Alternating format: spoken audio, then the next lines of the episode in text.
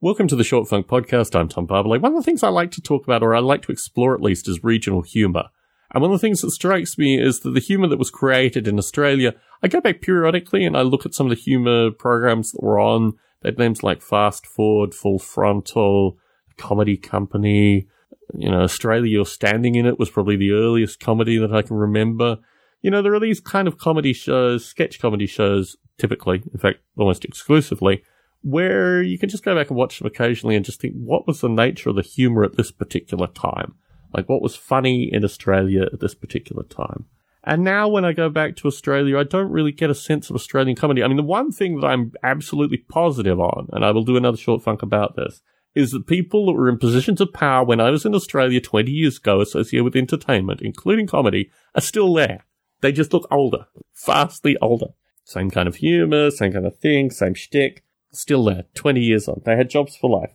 The mythology that I associated with the nature of jobs for life, that I would never have a job for life if I stayed in Australia, the people in places, in media in particular, they had jobs for life. Good on them. More power to them. I'm sure they've lived full lives. But it is very curious that there seems to be no intellectual movement to mature any aspect of these things. So, point in fact, I went back and spent time with a couple who I enjoy spending time with, and they proceeded to show me a comedy program that a friend of theirs had made.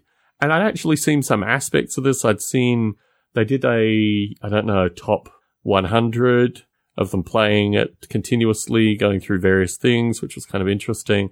Anyway, the fellow's name's Callum. I think i am aware of his humor, but I watched two bits that he'd put together associated with being in one side Amsterdam, another side Berlin, and just what he did in those areas. In Amsterdam, he tried to sell literally some grass that he pulled up out of the ground and some mushrooms that he'd bought in a store. And it was kind of a joke about Amsterdam's, you know, hallucinogen and it's not even decriminalized cannabis, but you know, the cannabis offerings there. And I thought this was really from my perspective at least, really very curious, particularly as Australia's drug policies really haven't changed at all.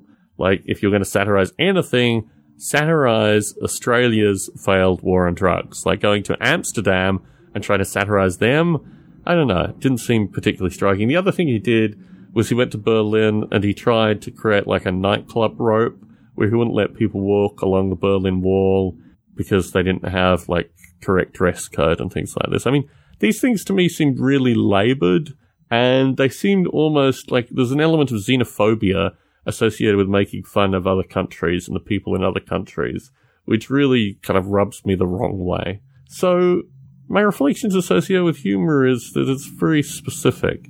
And as I get older, certainly there are certain things that I find funny, certain things I don't find funny. And I start to wonder if the humor in Australia or just the general perception of things in Australia is different to the kind of humour that I remember associated with Australia.